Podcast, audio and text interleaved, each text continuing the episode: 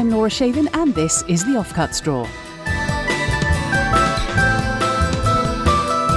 Welcome to the Offcuts Drawer, the show that looks inside a writer's bottom drawer to find the bits of work they never finished, had rejected, or couldn't quite find a home for. We bring them to life, hear the stories behind them, and learn how these random pieces of creativity pave the way to subsequent success. My guest this week is author Mark Billingham. Mark worked as an actor, a TV writer, and a stand up comedian before his first crime novel, Sleepyhead, was published in 2001, becoming an instant bestseller in the UK. His subsequent series of novels featuring London based detective Tom Thorne now totals 16 books, with the 17th, Crybaby, due out imminently. Mark is also the author of the standalone thrillers In the Dark, Rush of Blood, and Die of Shame.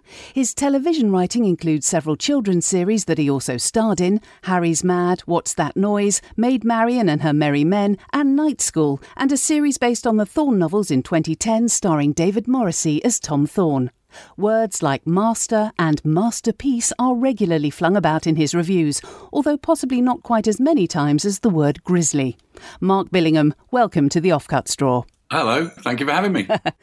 Are you happy with grisly as an adjective? Was that what you were going for when you started? Um, I don't think I don't think it applies as much now as it did when I started. I, I, I certainly think the books were a lot more grisly, a lot more violent, uh, you know, 10 or 15 years ago than they are now. And I think that's because I hope it's because I'm a better writer than I was then. And I think I've learned that less is more and you don't have to throw the kitchen sink at everything and that a, a reader's imagination is a far more powerful weapon, uh, than, you know, than anything a writer can come up with. So yeah, I, I think grisly would have, would have been fair enough when I started, certainly. Right. Well, let's start with the basics. What do you need to have around you when you write? Oh God, I, I, I, am one of those people who can only really write uh, in my office at home. I'm terrible at writing on the go. I can't write in hotel rooms or on trains. And I suppose the things I need around me are the terrible things I'm looking at as I look around me right now.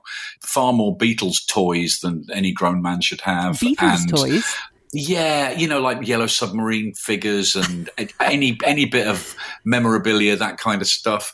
Um, I'm looking right now at a stuffed woodpecker and an old ventriloquist doll and oh my god, some yeah, old figures from Thunderbirds and Captain Scarlet and uh, a huge standee of Elvis Costello. You need all these for your creativity. Stuff. No, well, I, I, don't know until you take them away from me. All I know is that I can't I can't sit and write in a sort of soulless hotel room. I can I can scribble a few notes in a notebook. You know, I can go, oh, must do that in chapter twelve or whatever. But I can't actually sit and put put a book together anywhere but but here. Well, let's kick off with your first offcut. Can you tell us what it's called, what genre it was written for, and when it was written? Well, this is a clip from a novel I eventually abandoned in favour of what actually became my first published novel. This is called The Mechanic, and it was written in around 1999. He was a stone cold mechanic out of Miami with a job to do. Just a regular killing. Just some punk who was going to get what was coming to him. It would be a snip. The train now standing at platform 2 is the 1237 to Coventry, calling at Adderley Park, Stechford, Lea Hall, Marston Green. He downed two fingers of beam and checked the Glock strapped beneath his left arm. The weight of it felt good, like an old friend. Hampton in Arden, Berkswell, Tile Hill, and Coventry. He slapped a five on a ten for the bartender and slid off the bar stool. It was time for work. Travellers are reminded that there is no buffet service available on this train. We apologise again. The man was late. He might have to slap him around a little later on, once the job was done. The man had lousy timekeeping habits, but he had a bag of money. And he had the name of the poor sap who had an appointment with the Glock. Nobody ever beat the Glock. He smiled. Beat the Glock. Good one. Oi, Andy. Maybe he'd do the beat the Glock routine for the guy he was going to ice. Give the poor mutt a belly laugh before he bought the farm. Andy! Oh, sorry, Keith. I was. Yeah, of course you were. Where the fuck have you been? I said half twelve under the clock. It's nearly twenty-two. Christ, what have you come as? Andy Bagnall self consciously pulled his shirt down over his beer gut and adjusted his ponytail. We're supposed to be inconspicuous, you dozy prat. I am inconspicuous. In a Hawaiian shirt, you look like you've puked up on it. This is from Florida. Trevor got it when he took our Karen and the kids to Disney World. Doody wasn't listening. He was staring across the busy station concourse towards the public toilets. Bagnall watched him, and for want of anything better to do, he stared as well. So, tell us about this mechanic then. what was it about? Well, it was a comedy caper set on the on the Birmingham Canal system. Um, you know, I, am I'm from Birmingham. I thought I should write about you know the city I grew up in, and so it was this sort of comedy caper. You know, where this guy who imagines himself as some noirish character and you know talks in this ludicrous way all the time actually gets involved in this horrible caper where he robs somebody in the toilets at New Street Station.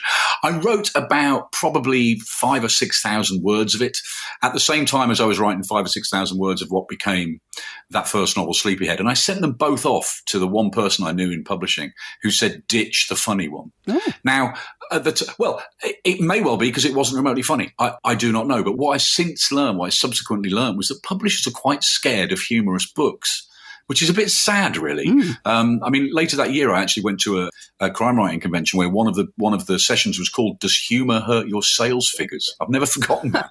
I suppose it's because it's such a subjective thing, and you know, an editor might read a book and think, "Well, I think that's hilarious, but will anybody else?" Or "I don't find it funny, but maybe that's just me." And so the safest thing is to just reject it. Right. And when you think about the you know incredible history of brilliant humorous writing we've got in this country, it's really really sad that that should be the case.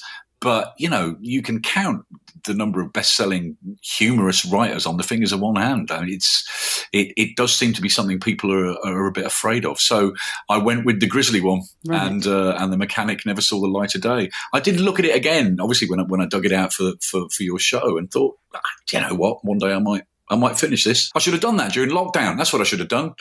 But why were you starting two books at once? I mean, you've not published any before, and most people have enough trouble coming up with the first book. So how come two? Well, it's certainly it's certainly something I've never done since. Um, I, I, I, wish I could tell you. I don't know. I mean, I, I, I definitely had had the idea for what became Sleepyhead, this the, the grisly uh, serial killer novel. But I, you know, because I was still working as a stand up at that time, and I loved crime fiction, so it, it, seemed natural to at least try a comedy crime novel. And they're incredibly hard. Mm. They're incredibly hard. It's like it's like the comedy horror film. I kind of think you can't be both. Mm. Um, you can certainly put humor into a crime novel, into into anything. I, I, would not want to read a book that doesn't have some humor in it because it would just be irredeemably bleak.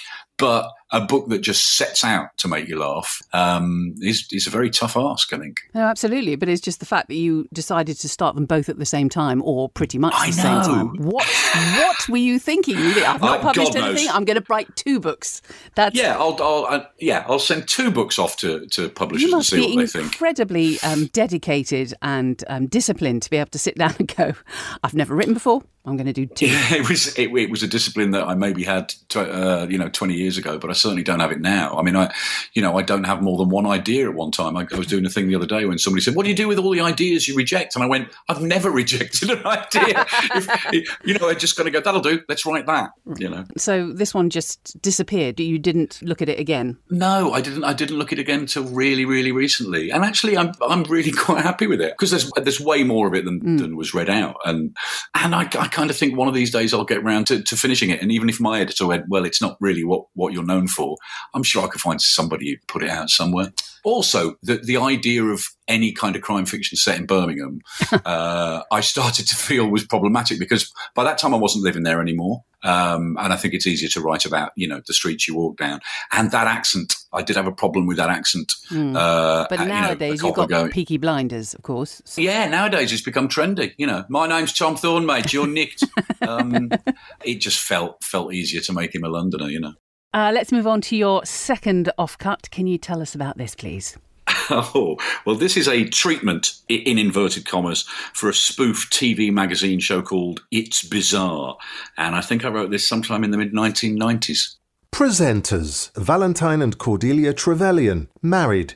He overweight, flamboyant, effete. She skinny, blonde, distant, both very gothic. It's Bizarre is a 30 minute magazine programme dealing with all aspects of the paranormal, with features on everything from telekinesis to Yetis, and articles ranging from the spiritual to the downright eccentric. It has a regular cast of slightly off the wall presenters who are actors and play all this completely straight. Features include Coincidence Corner. The Trevelyan's sit in wing backed leather chairs and regale the viewers with tales of coincidence to boggle the mind. On June the 17th, 1972, 14 year old Colin Hoxton was appearing on the BBC quiz show Ask the Family. One question involved the identification of an object photographed from a strange angle. Colin correctly identified the object, cheesecake. At precisely that moment, 3,000 miles away in Houston, Texas, a man was struck and killed by a slice of cheesecake dropped from the 14th floor of a skyscraper. The dead man's name, Robert Robinson. Bizarre but true, a series of astonishing facts. All the ties worn by Film 93 presenter Barry Norman are made from the wool of a single sheep. It's Bizarre obviously has its tongue firmly in its cheek, but although the format is preordained and many of the initial articles and features are scripted, the great strength of the show is that much of the content would be viewer driven. It's Bizarre is in many ways a That's Life of the paranormal, although, of course, unlike That's Life, it is interesting and funny.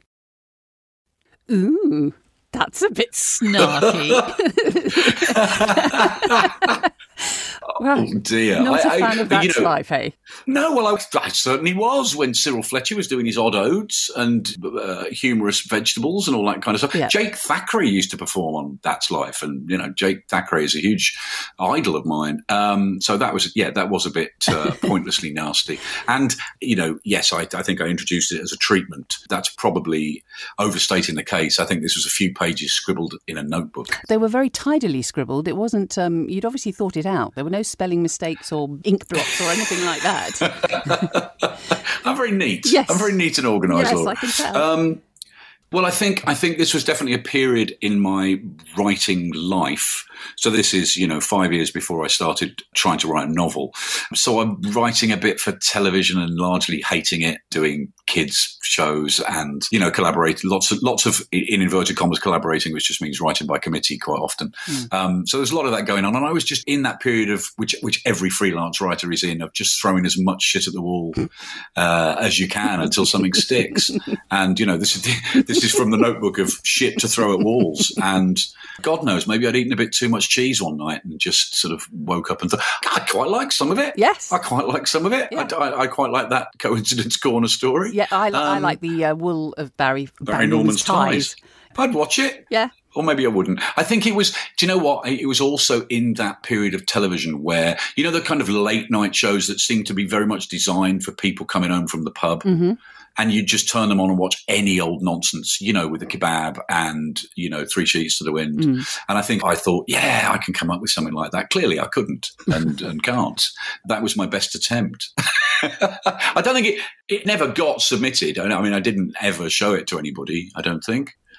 Oh. I see. Oh, that's quite disappointing. I, I would be very interested in their feedback, what they would say about yeah. why it wouldn't work. so, what kind of television and reading and culture, basically, were you a fan of when you were growing up? Oh, lots of crime stuff. I always drawn to anything with violence and car chases and, you know, the Sweeney, uh, all the American stuff, Kojak, and Columbo, of which I remain. You know, it is the greatest cop show ever made. Why? And you can argue with me, No, but you're I'm, wrong. I'm curious. Um, why? Why is it the well, best?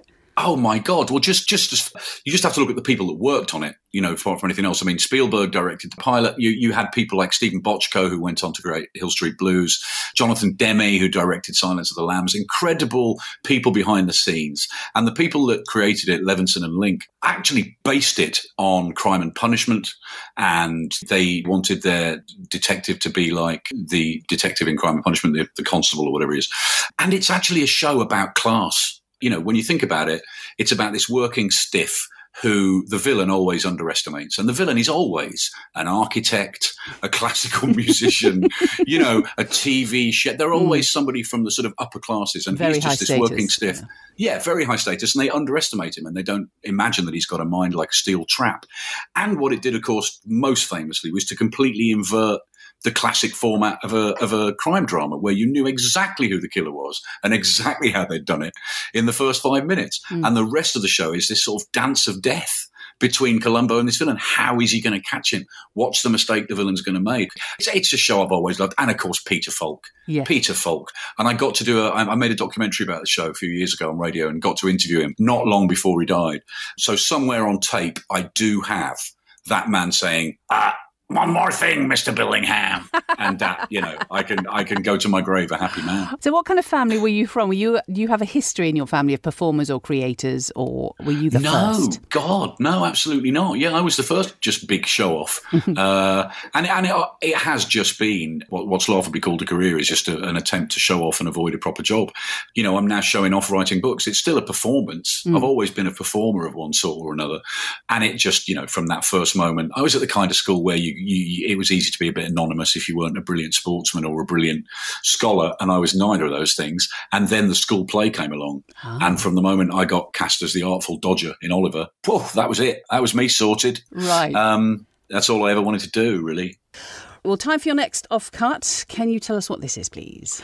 Well, I mentioned stand up. This is a piece of stand up material uh, that I wrote in around 2001. I'm not sure I ever performed it, but it's about complaining. Are you having a good time? Okay, by and large, but would you say so if you weren't? There's certain things the British do very well. Obviously, there's queuing, talking about the weather, and choking at major sporting events. But one thing we cannot do is complain. We're shit at it. Some clumsy twat sends me sprawling in the street. I stand up and say sorry. Sorry? Is at its worst in restaurants. Not only are we shit at complaining, we're hugely embarrassed if somebody else does. Now, I happen to be married to one of this country's few truly great complainers. She bloody loves it. I'm easily pleased in restaurants. You can slap a plate of food in front of me that's cold or burned or bears no resemblance whatsoever to the thing I actually ordered. Basically, something the third chef has vomited onto the plate. The waiter says, Is everything all right, sir? And I'm like, Lovely, couldn't be better. Thank you so much. My wife is slightly different. If we go out for a meal, she's not had a good night unless she's changed tables three times, sent back the starter, and called the head waiter a cunt. I mean, I do complain, but for some reason it's inversely proportional to the amount of money I'm spending. If I'm out celebrating in a flash restaurant, I'm Mr. Weedy. I'm Monsieur Easily Pleased. If I've spent £35 on a Chateaubriand, you can stick a turd on a plate in front of me and I'm like, oh, yum, that's perfect. Put me in a greasy spoon, on the other hand, I mean, get me in McDonald's and suddenly I'm cocky fucking dick. Oh, excuse me, my good man, uh, but my sesame seed bun is a tad undercooked, and these chicken McNuggets are an absolute McFucking disgrace. Talking of which, posh people should not be allowed in McDonald's. They just opened one in Hampstead, and eating in there is a fucking nightmare. Posh people and fast food is not a good mix. They just don't understand the concept. You stand there in the queue behind Jeremy and Amanda with little Georgina and Freddie in tow, but do they decide, like the rest of us, what to order in advance? Do they bother to consult the huge fuck off menu above the counter? No. You're stuck behind these fuckers. You're in a hurry. They get to the front. The 14 year old serving says, Can I help you? And they're like, Yeah, uh, what's good today? Nothing's good. It's McDonald's for Christ's sake. Now order something quick and fuck off. But no, they stand there discussing the menu, and then the kid with the stars on his badge makes the fatal mistake of asking them if there's anything they'd like to drink. No, McDonald's does not have a fucking wine waiter. oh God! Goodness me! So uh, you didn't perform much in front of children, I'm guessing. no, no, and it's weird the way again that was dug up from an old notebook that you actually write the swear words in. it's really bizarre. Like you think, well, like, you know, that'll just come when I perform it. You know, I'll, I'll, be riffing and improvising, and that stuff will sort itself out. No, I actually wrote in every fucking, and mm. I was hoping when you know, because I kind of knew you'd play that. I was hoping you'd have sort of dubbed in some audience laughter. No. no, that would sound awful. yeah, it would, wouldn't it? I mean, any stand up routine written down mm. is a bit odd, isn't it? Yeah. Um, but no, I, I think I either never did it or I did it once and it died and I never did it again. Really, I thought it was which is pretty basic. Not basic, but you know, it, it like, was basic. No, completely no, basic. but basic in as much as it should do fine. It may not be blindingly brilliant, but there are some good jokes in there. I could see audiences I- laughing at that. Definitely. late night, very drunk at the comedy store. They'd have to be. Um, I think by the time I wrote that, I was already falling out of love with stand up, or or either the books had started to do better because there was there was a few years when they overlapped. There was a crossover. Um, there was definitely a crossover, and it, it actually became a practical thing as much as anything. In that I was starting to have to travel quite a lot to promote the books, and you can't work as a stand-up without an awful lot of travelling um, up and down the motorway. You know, two nights in Leicester, three nights in Nottingham, whatever it might be. So, and I had a young family, and I just wasn't seeing them. And by that time, I'd already been doing stand-up for at least twenty years, and I just thought, really, something's- twenty years? Something. Well, in uh, '87. Uh, no, no, not by the time I wrote. Uh, when did I write that? You when was that? That was about 2001. Yeah. 87, 97. Okay, I'd been doing it 15 years by then, Wow. and I just kind of had enough. It, it's a it's a very good job for a single person. I always think that stand up.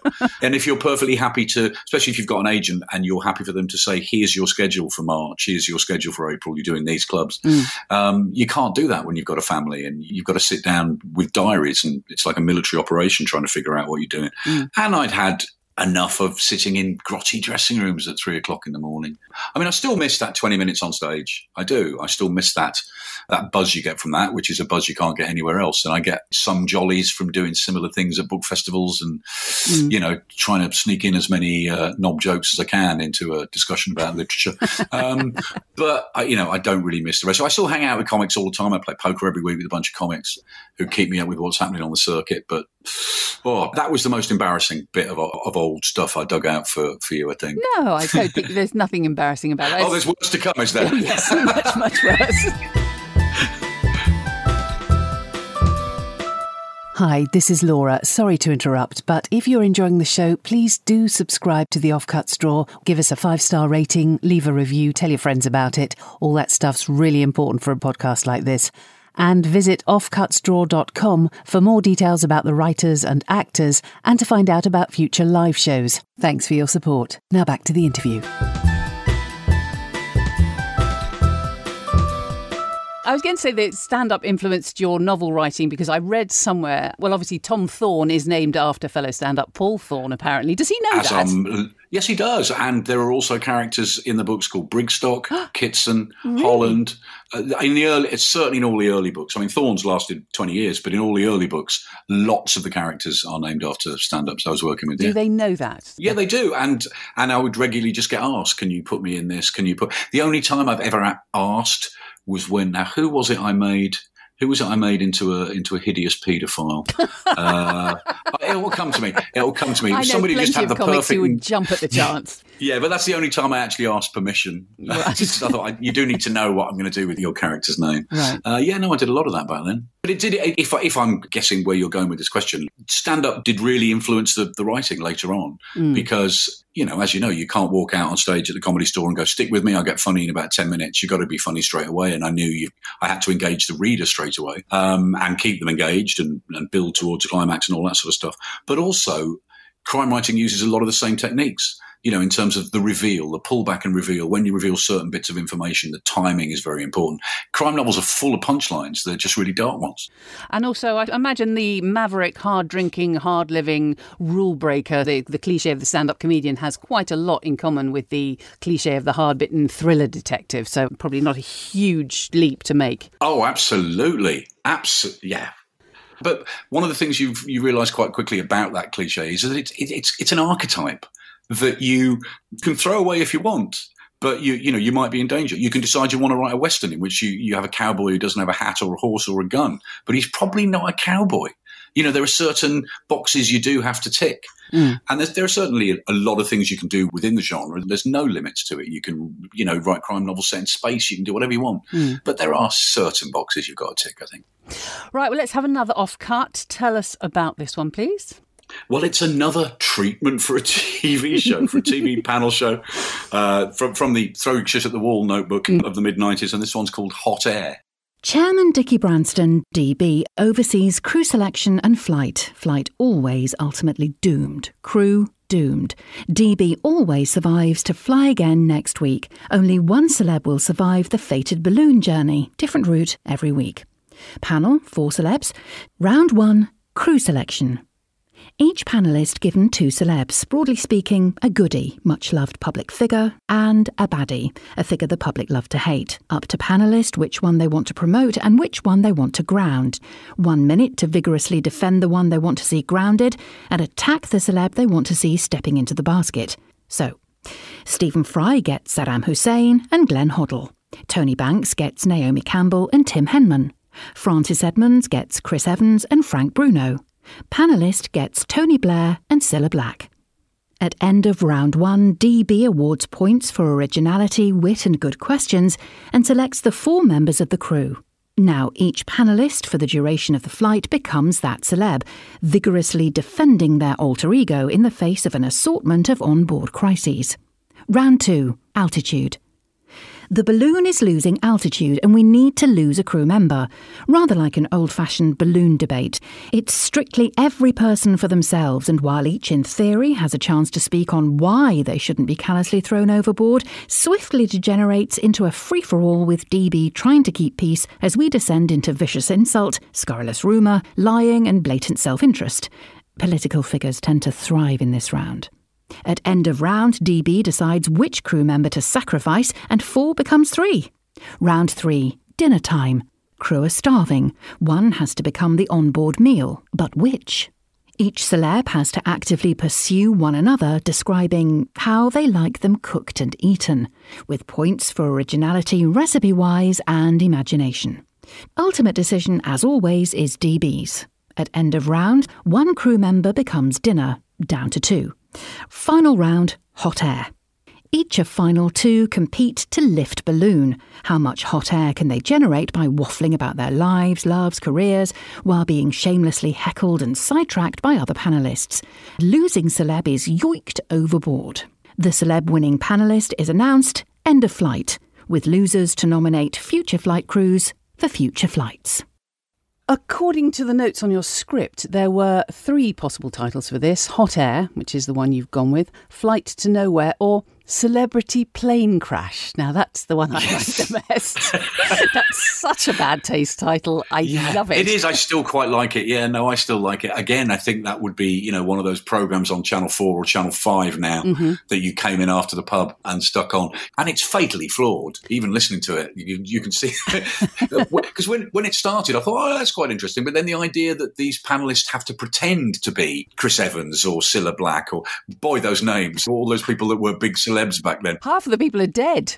Yes, I, I know. You see, it really does date it. You've got names like Tony Banks. Um, Tony Banks. Uh, on the back. And I presume I mean Tony Banks, the MP, and not Tony Banks, the keyboard player out of Genesis. Presumably he's the, the, political figure who would thrive yes. in all yes. that lying.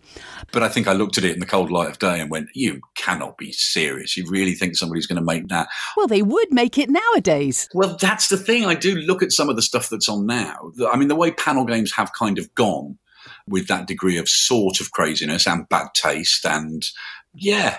Well, now you're Mark Billingham, best-selling novelist. I might, they're going to listen yeah, to you. I might have more of a chance yeah. now. Obviously, you've done a lot of television writing. This was a panel show. I couldn't find any reference to any panel shows that you'd written for. You're mainly children's television, weren't you? I was doing, yeah, I was doing a lot of kids' TV drama and animation. I mean, some of which was quite good. But when you're writing animation, you the money for these shows comes from all over the world, from you know a dozen different countries. So you would get a dozen different sets of notes. Oh. You'd put a script in, and then you get here's the notes from France, here are the notes from Lithuania, here are the notes like Eurovision, and. Uh, eventually, you know, you'd go, can you put that stuff back in to the eighth draft that you took out two drafts ago? And you'd start going, life is too short. Right. It really was tremendously hard work just to write a half hour episode of an animated kids show. And, you know, some were more fun than others, but eventually I just got heartily sick of it. But it was while you were writing Night School in 1997 that I believe you and your writing partner had the personal experience of crime violence. I wondered, was that what made you shift from the television children's writing to crime novels? I don't know whether it was quite as clinical as that. What, what I can certainly say is that when I did start writing the novels, which was only two years later or 18 months later, that fed directly into it. So, what, what exactly definitely, happened? Definitely, definitely. Um, we, we were attacked and held hostage in our hotel room we were in Manchester uh, working on this show, Night School, and we'd gone out those the first couple of nights, gone out on the town. And on the third night, we said, right, let's stay in and we've got to do some work on the script. So you come over to my room, we'll watch, I remember what was on the telly, we'll watch ER and we'll watch University Challenge and we'll have food delivered to the room. And I, we had pizza and a beer for a fiver each. And we, we sitting in my room watching telly, talking about the filming we were due to do tomorrow. And there's a knock on the door. And I went, oh, that's going to be room service. Come for the trays. And I opened the door, even just without thinking, and it was three guys in balaclavas who just burst in and beat the shit out of us and put bags over our heads and tied us up and uh, ran around Manchester with our, you know, debit cards and took whatever they could take, cash and phones and watches, and just threatened to kill us for three hours. Held us in there for three hours because this happened at about nine o'clock, and they needed to use the cash point cards either side of midnight so they could get two days worth of money and yeah, it was truly, truly horrible. And um, when I started writing, I thought I want to write about victims and I want to write about what it's like to be properly afraid. Mm-hmm. You know, not sitting on a roller coaster afraid, but am I going to see my wife and kids again afraid? Right. Um, so yeah, it definitely it, it fed into into becoming a crime writer. Did they ever get caught? Oh God, no. Oh. No, no, no, no. You know, there was all very, the police were there sealing all the rooms off, and CID were there going. And actually, they'd never heard of anything like it happening. But it was quite a serious crime. You know, they'd yeah. gone down for some hard time, these lads, and but one really interesting little detail that I think I put in a book somewhere, quite a few things that happened. I used it as a direct plot point in my second book, Good. but they wouldn't let us into the room. Obviously, they, we were put up somewhere else and the room was sealed off.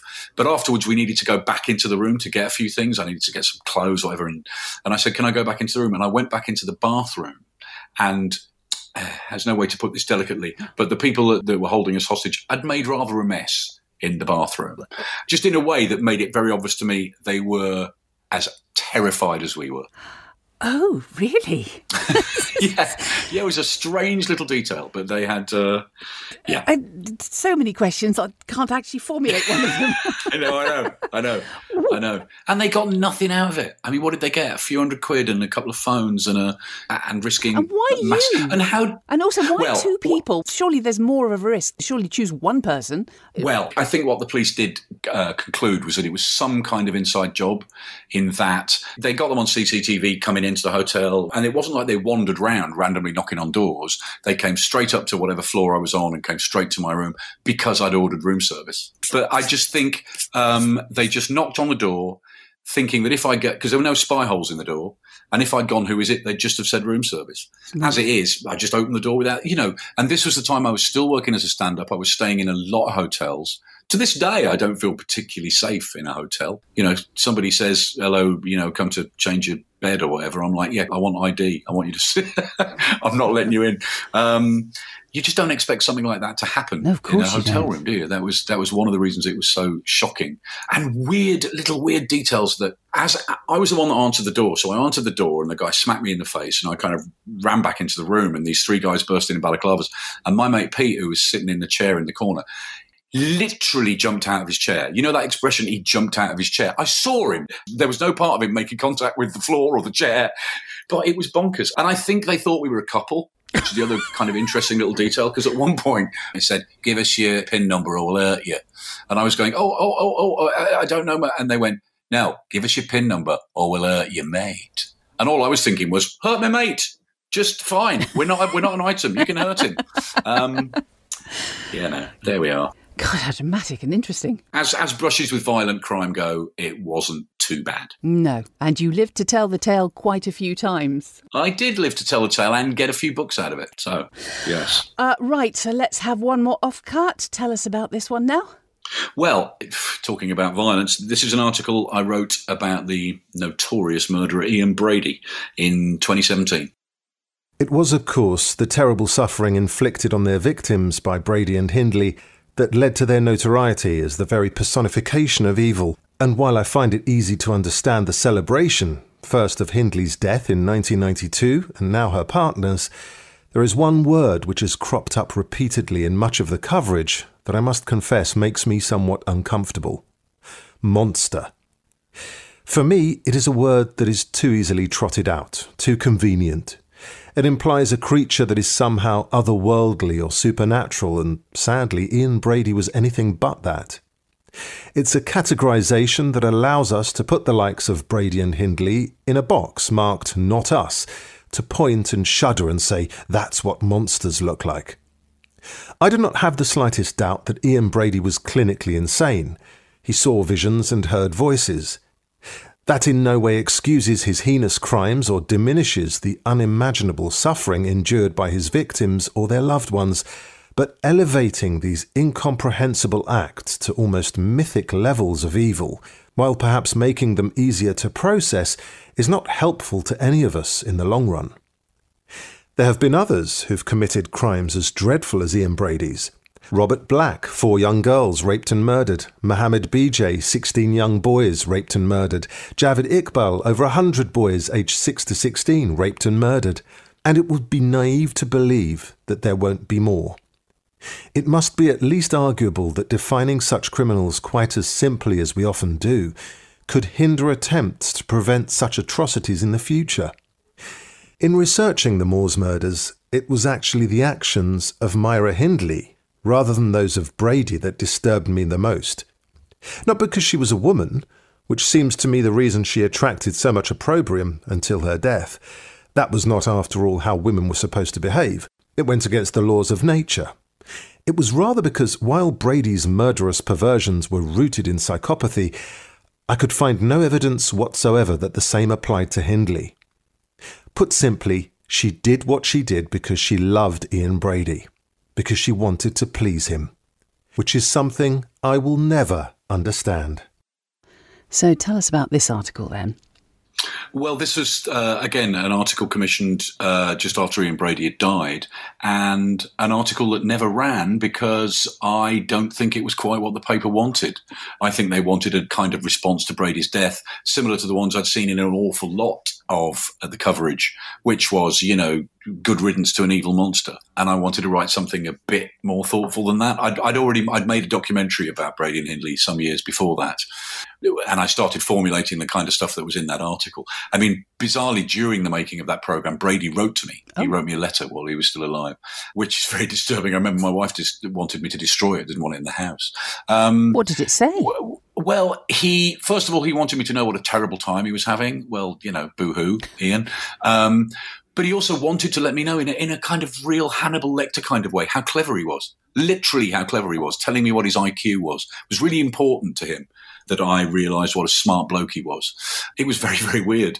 But yeah, in, in researching that program, I came to the conclusion that Brady was properly bonkers, properly, properly bonkers, but that she wasn't and it was all rather odd. Also, great, wonderful little things emerged. You know, he, he was apparently on this hunger strike for years before he died. Various people that had personal connections with him, you know, prison guards and so on, were happy to tell me that he secretly hid cream eggs and would stuff his face with cream eggs when nobody was looking.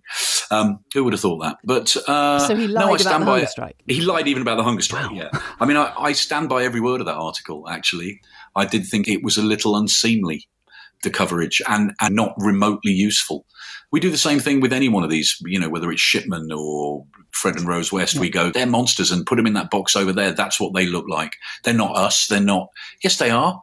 You know, they're the bloke next door and the friendly doctor and the neighborhood builder. And, you know, you can't see them coming. Mm. And people always pop up out of the woodwork whenever something like this happens and go, yeah, I always knew they were a wrong one, that bloke next door. I, no, you didn't. Of course you didn't. Mm. You know, that's the whole reason they were able to get away with it for so long. And I just, the word monster, the word evil, I don't think those words are helpful. So you never met him then when you were doing the, when you were making no, the documentary? No, no. He, he, uh, I think the program makers approached him. God, I, I don't know. I mean, I've been in plenty of prisons in the course of, you know, 20 years writing about crime fiction, done stuff with prisoners and whatever. But that, I'm not sure I could have done that. I'm not sure I could I could sit and talk to him. Have you ever interviewed people who've committed the sort of crimes that your your villains do? Yeah, you have yeah. you've managed to actually uh, uh, interview yes, these people. Yes, I have. Yes, I have. Wow, and it's very very odd, very very odd. Uh, the best example is a man called Krystian Bala, who was a, a Polish killer. He was Polish, or the people he killed were Polish. Uh, no, he was Polish. No, he, yeah, these serial killers, they all have these weird little quirks. With him, He didn't like Poles. from Poland. didn't like people from Poland. No, he was a, he was a Polish killer who, and it was a very notorious case that had been unsolved for many years. Horrible, brutal, brutal murder. And he then wrote a book. He wrote a, uh, like a novel in which it became clear that it was him. And he was like, again, had this vastly overestimating his own intelligence and his own, you know, skill and whatever. And eventually some cops went, hang on a minute, the stuff that happens in this book is awfully familiar.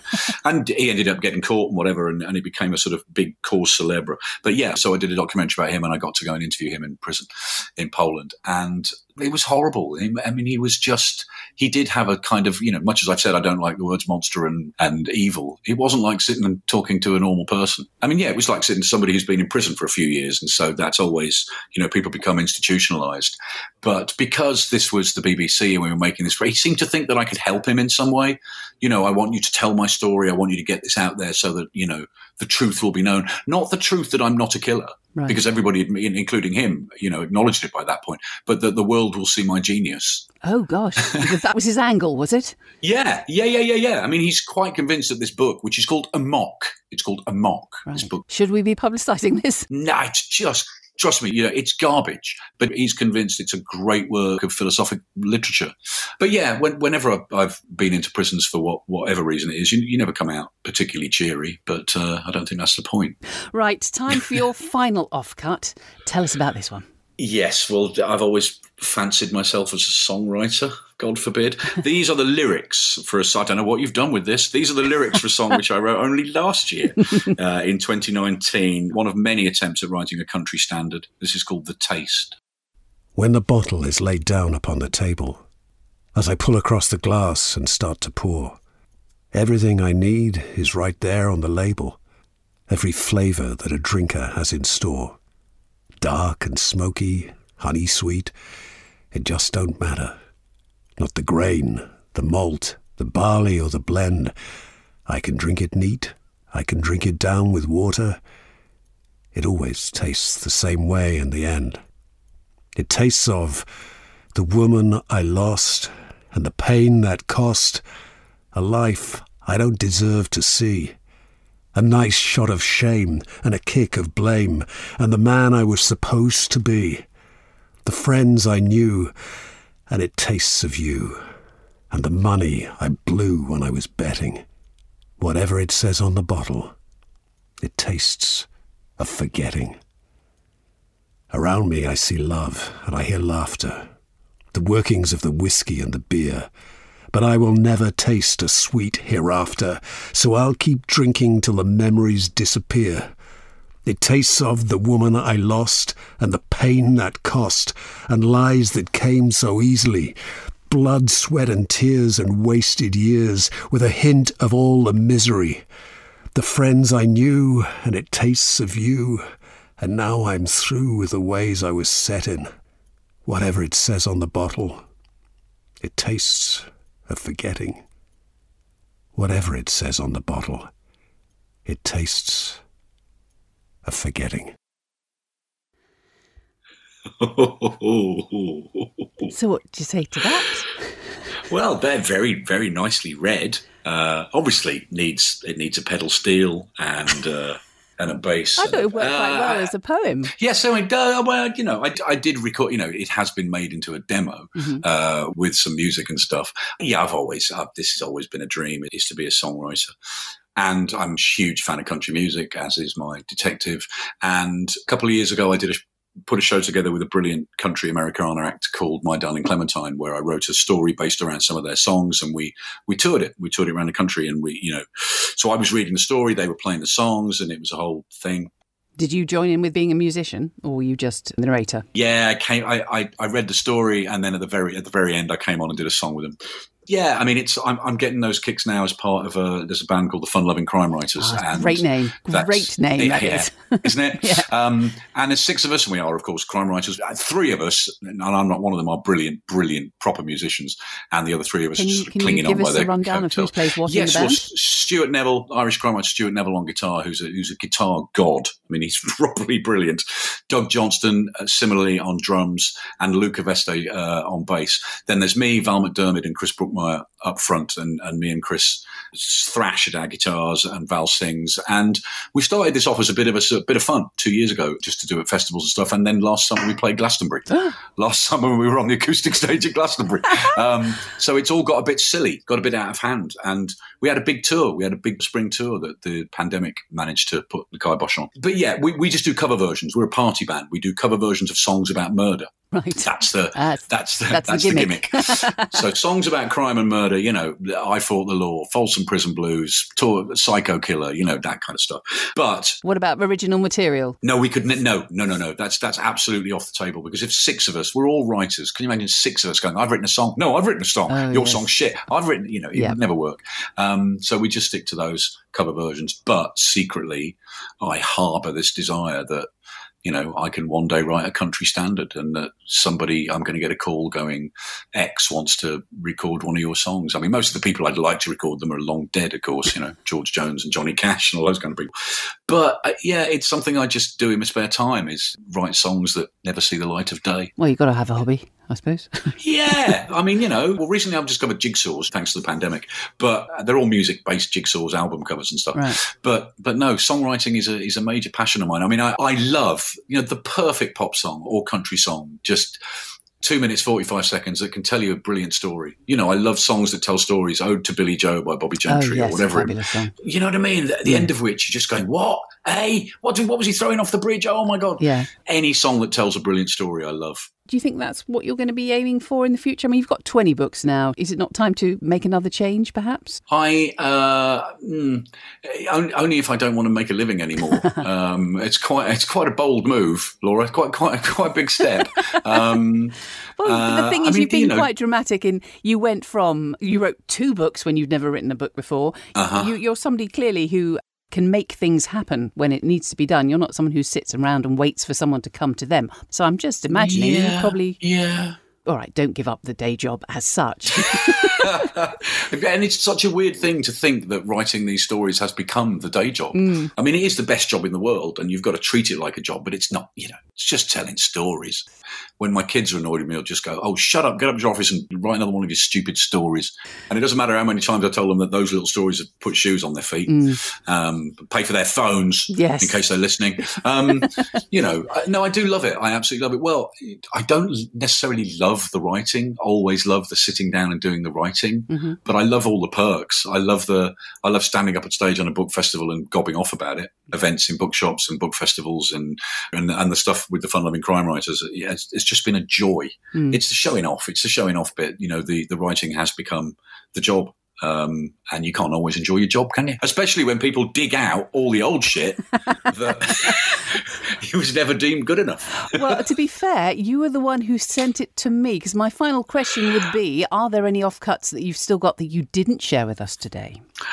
I, there are some bits of old stand up, I think, scribbled in that uh, stand up notebook that, oh boy, no, I, uh, I couldn't bear to see the light of day. Really? that Um, bad? That bad. Because even when I looked at that one that, that you did, the one about complaining, I thought, yeah, no. Yeah, like you said, probably could get away with that if the audience were drunk enough. But there were bits when I just, what were you thinking? why, you know, why did you think anybody would find that remotely funny? I, I suppose you've always got to think you get better at stuff, haven't you? So, I, um, I mean, I know that when we first spoke about it, you were like, "Oh, stuff you wrote when you were a kid or whatever." And I remember the first thing I ever wrote, and if, if it had been written down, if I could have found it, I would have sent it in. It was a Sherlock Holmes pastiche play goodness. that I wrote at school when I was about.